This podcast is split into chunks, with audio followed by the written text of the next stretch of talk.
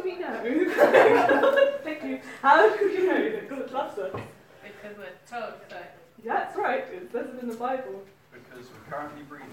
We are currently breathing. Yes, that's a really Wait, good point. all out. Well, we didn't know that we wiped out. Any other ideas? Uh, Those could be good ideas. So yeah, so it says in the Bible, for instance, that whilst we were still sinners, Christ died for us. Christ is Jesus, here, yeah. So that's quite a good one, isn't it? Because whilst we were rebelling against the commands of God, our Creator, um, Jesus died as a perfect sacrifice for us, taking the punishment that we deserve. And that's really amazing. But how does God show his ongoing love for us? Rainbows. Rainbow, yes. Rainbows is an excellent one. There's the Creation. rainbow covenant. Yeah, creation, that's one way. What about protecting us? Not wiping us out for being annoying. we are currently Not wiping us breathing. out being annoying, yeah, Otherwise, that's a we good one. laughed out being Rescuing us We in know difficult the situations. way. uh, what about providing for us day to day? So providing breath for us, like Toby said, or like we pray in the Lord's Prayer, give us this day our daily bread, yeah. And another way is lavishing us with gifts. And that is what we're going to talk about today. We are going to talk about some of the gifts God gives us, specifically the gifts of the Holy Spirit. So, here's another question for you. Can you remember, or do you know, what Jesus says in the Bible is the greatest commandment? Um, no. Yes, Louis. Love thy neighbour. That's the second one. Does Number anyone know number one? Don't kill each other. Yes. That's right, yes. Love God with all your heart and mind and soul and strength. And then the second one is Love your neighbour. as yourself. Correct, yes. First one to Teach don't them kill as everyone. you- That's not Okay, guys. You're doing really well. So it's because God has loved us that we are called to love God and love our neighbours. Um, and our neighbours, by the way, is anyone we come into contact with, not as in the people we live next door. Just checking you know that. So it's out of gratitude for what God did for us and what God continues to do for us. And as Christians, we're commanded to love God with all our heart and soul and mind and strength and love our neighbour as ourselves. But that is actually a pretty tall order, isn't it? Very difficult to do by ourselves. And this is one of the functions of the Holy Spirit, is that the Holy Spirit is described as our helper. And the Holy Spirit helps us to love God, and the Holy Spirit helps us to love our neighbours. So when we're talking about the gifts of the Holy Spirit, those are grace gifts, so gifts that don't deserve, we're just given out of God's love, and they're given in love to Christians to help us know and display God's love. So, does anyone know any of the things that in the Bible are described as gifts of the Spirit? Put up your hands. Is tongues one of them? Tongues is one of them, yes. Yeah, Toby. Prophecy. Prophecy is one of them, yeah. Anyone know any other ones? There's quite a few of them actually. Yes, Lily. Is healing? Healing is one of them, yeah. Any, do, does anyone know any others? Yeah. Words of wisdom. Yeah, yeah. Wisdom is one of them, yeah. Any others? Yeah, you've done really well in naming them. I'll read out a whole load of a whole list. They're not like in the Bible. They're not kind of in one list in the Bible, but this is kind of like a combination of a couple of places where they're written about. So we've got prophecy. You said that. Uh, serving, um, like being a deacon. Uh, teaching, encouraging or exhorting, as it puts it. We've got giving. We've got leadership, or literally guiding people. We've got mercy, words of wisdom, we said that one, didn't we? Uh, words of knowledge as well. Faith, healing, you said that, didn't you, Lily? Uh, miraculous powers, uh, discerning of spirits. We've got speaking in tongues, you said that, Claire. Uh, interpretation of tongues as well. And helps. Plural. Not just help, but helps. yeah. And we can read about them in a letter that Paul, who was one of the leading apostles of the early church, wrote to the church that was in Corinth, um, as well as we can read about them in the letters of the Roman church as well.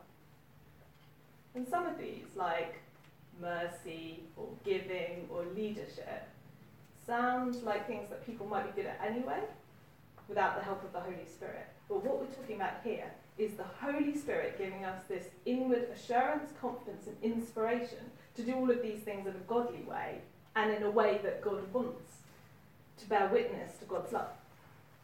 So, the gifts of the Holy Spirit are a witness to the truth of God's word, the Bible, so that you can believe his promises that he loves you and that he's gone to prepare a place for you when you die.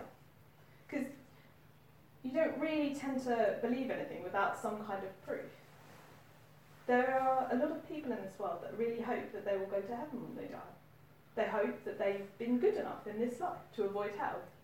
But actually, without the revelation of the Holy Spirit, that they are sinners and can never be good enough, and without turning away from their sinfulness and putting their trust in Jesus, it's just wishful thinking. But the Holy Spirit, it reveals the truth of the gospel to us, and it seals the hope that we have in God into an assurance in our hearts. And the gifts given by the Holy Spirit aren't magic tricks. I mean, miraculous signs was one of them, but they're not sort of magic tricks. They're for a purpose, and that's to demonstrate God's awesome power, which was the same power that raised Jesus from the dead. Pretty powerful. And they demonstrate God's love for his children, and through his children, God's love for those they come into contact with. And the spiritual gifts are intrinsically tied up with love in the Bible. So, who recognises this bit of the Bible? If I speak in the tongues of men or angels, but do not have love, I am only a resounding gong or a clanging cymbal. If I have the gift of prophecy and can fathom all mysteries and all knowledge, and if I have a faith that can move mountains but do not have love, I am nothing. If I give all I possess to the poor and give over my body to hardship that I may boast, but do not have love, I gain nothing. Love is patient, love is kind. It does not envy, it does not boast, it is not proud, it does not dishonour others, it's not self seeking, it is not easily angered, it keeps no record of wrongs. Love does not delight in evil, but rejoices with the truth. It always protects, always trusts, always hopes, and always perseveres. So, if you've ever been to any weddings, you may recognise that because it's really commonly read at weddings. And when they read it, I guess people quite often really focus on love. But what you might have noticed is that amidst all of the talk of love, it's woven in the names of different spiritual gifts. So it mentions the gift of tongues, the gift of prophecy, wisdom, words of knowledge, faith, and miraculous signs like moving mountains, and giving money to the poor, which was also one of them. And this passage in the Bible is like in the middle of Paul writing about spiritual gifts. So the chapter before is talking about spiritual gifts and how they're kind of distributed throughout the church by the Holy Spirit. Um, and the chapter afterwards is talking about how to prophesy and, and speak in tongues. And this is because the gifts of the Holy Spirit are grace gifts given in love to Christians to help us know and display God's love. There's the common good for building up the church. In um, 1 Corinthians 12, verse 7, it says, Now to each one, the manifestation of the Spirit is given for the common good. So, from this, the good news is if you are a Christian, you have been given the Holy Spirit. This is what Ephesians 1:13 says. And you also became God's people when you heard the true message, the good news that brought your salvation. You believed in Christ, and God put his stamp of ownership on you by giving you the Holy Spirit he promised. The Spirit is the guarantee that we shall receive what God has promised his people, and this assures us that God will give complete freedom to those who are his. Let us praise his glory. Glory. Um, so the Holy Spirit, it's the stamp of God's ownership. It says, This is my child, brought into my family, cleansed from all sin because of Jesus' sacrifice, and protected by the power of Jesus, who's far above any ruler, authority, or power already. And the Holy Spirit shows that. And the Holy Spirit is also given as a guarantee, the proof. So, what's like a really fancy car that you might want to buy? Aston Martin. They were Something that Tesla. What? A Tesla. So, if you wanted to buy a Tesla, Batmobile. how much do you think that would cost? More than I have. More than a okay. Lots and lots of money. Way too much. So if you wanted to buy one of these cars, that you would have to put down like a deposit to prove that you were actually serious about buying one of these cars. And also to prove that you are actually pre- prepared to pay the full price for it. And God's gift of the Holy Spirit is like the proof that He is, and indeed was, prepared to pay the full price for us, to rescue us and set us free from sin and death. Let's praise His glory. Alright. Rainbow. So, back to the Holy Spirit and the gifts of the Holy Spirit. So, each of you that's a Christian, you have the Holy Spirit. And the other good news is that each of you as a Christian has some measure as a, of, the, of a gift of the Holy Spirit. Because each of you has been given the faith to believe in God. That is like a, a gift from the Spirit. And not everyone has or will have all of these gifts of the Spirit. There's another part of 1 Corinthians that talks about us being a body. Us, like, as a church, not meaning just like King's Church or whatever church you go to, but like the worldwide Christian church. Some of you are hands, some of you are feet, I'm eyes, ears, teeth, bottoms. But read 1 Corinthians 12, verse 31 the special honour which should be given to the bottoms amongst the fellowship. Are they like the peasantry? No. Like the peasant people who you let come, but you're sort of like, eh, I'm the appendix. maybe stay over there. We might talk about that later. let's not let's not digress too far. Stop So, in In terms of like how they're distributed to different people. You turn of- She's shoving her feet in her face. It's I kind of hardly lit- really hot. Lydia, turn around.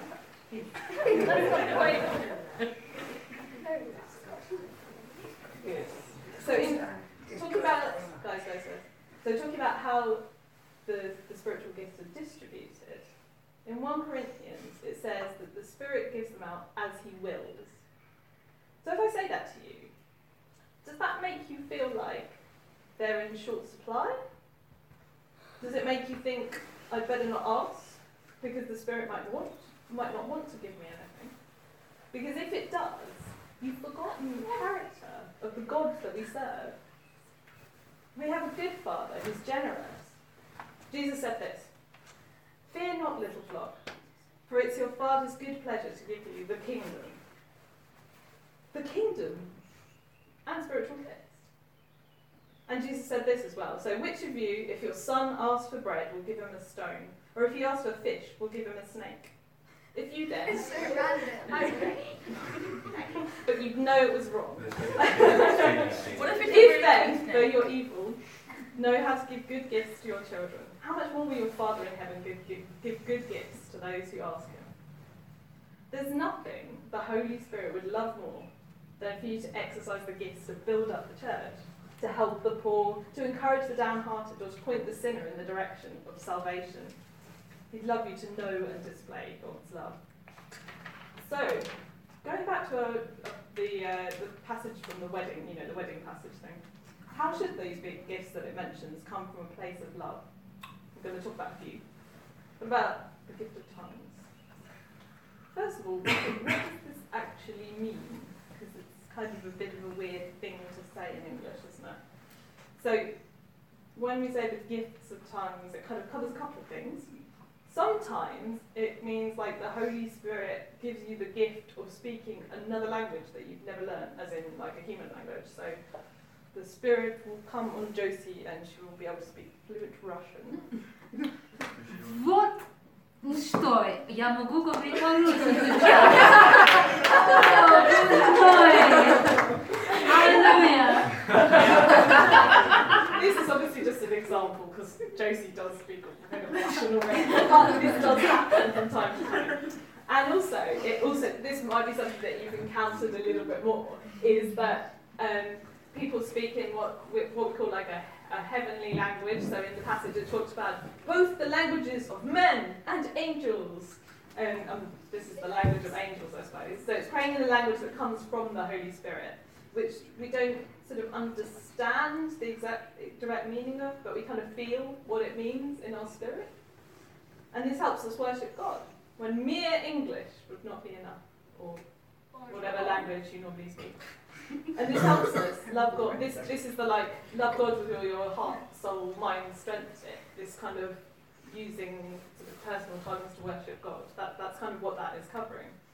Um, and sometimes it's declaring something out loud in an angelic language in church, and we've heard that every now and again. And so, and that's like having someone with the other gift, which is interpretation of tongues.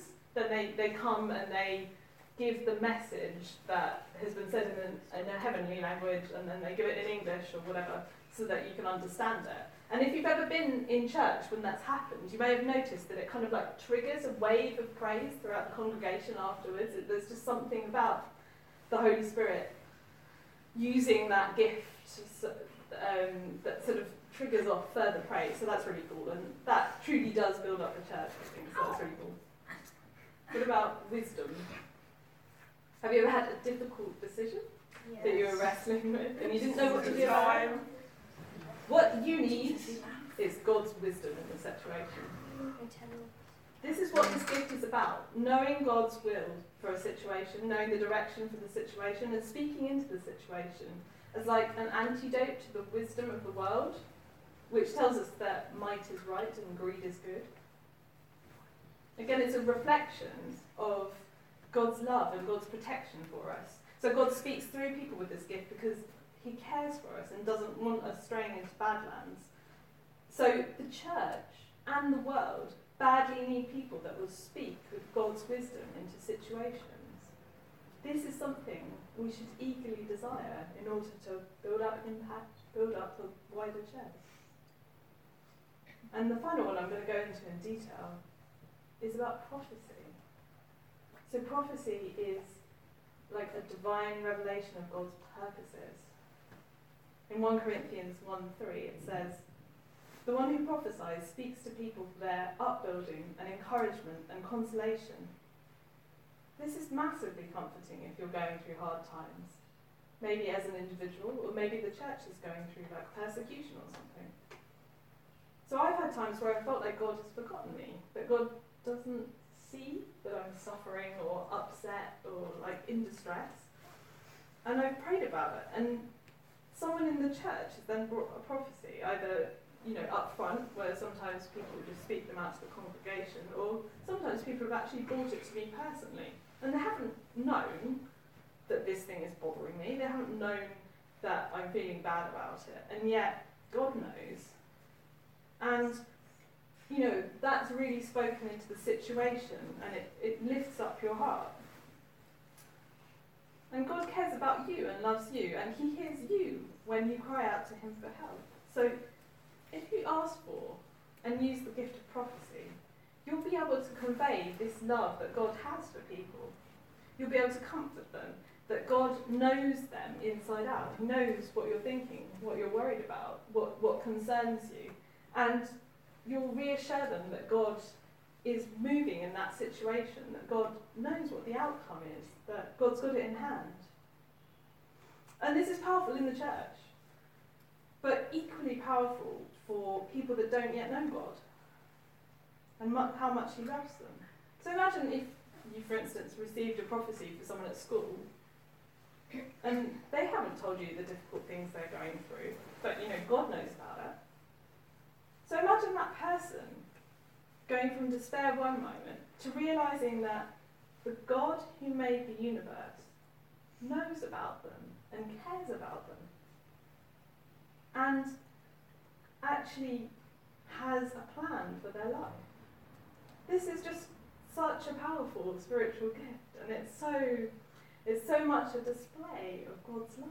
Like the reason Paul tells us to eagerly desire these spiritual gifts is because we eagerly desire to. Did you? No, no, no, no, it's my stomach. The reason Paul does these spiritual gifts is because he wants us to like be part of this whole building up the church. He wants to build the church up with us and through us, and that he uses us for this at all is just really cool, really really cool.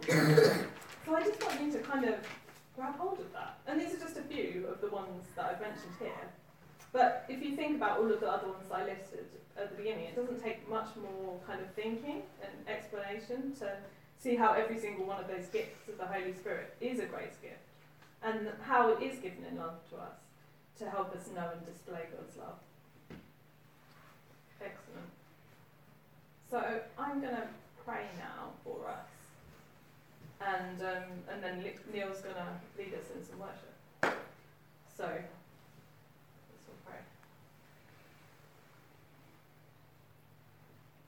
Father God, I pray that you would help us to be filled with your love, to understand the depths of your love for us, and be filled with love for others around us, so that we would eagerly desire the gifts of the Holy Spirit, that we would eagerly desire to have that power within us to to carry out your will, to show people your love and your power, to demonstrate to people that you are a God who knows them and loves them, and that your kingdom is coming here on earth as it is in heaven. We thank you for that, Lord. Amen.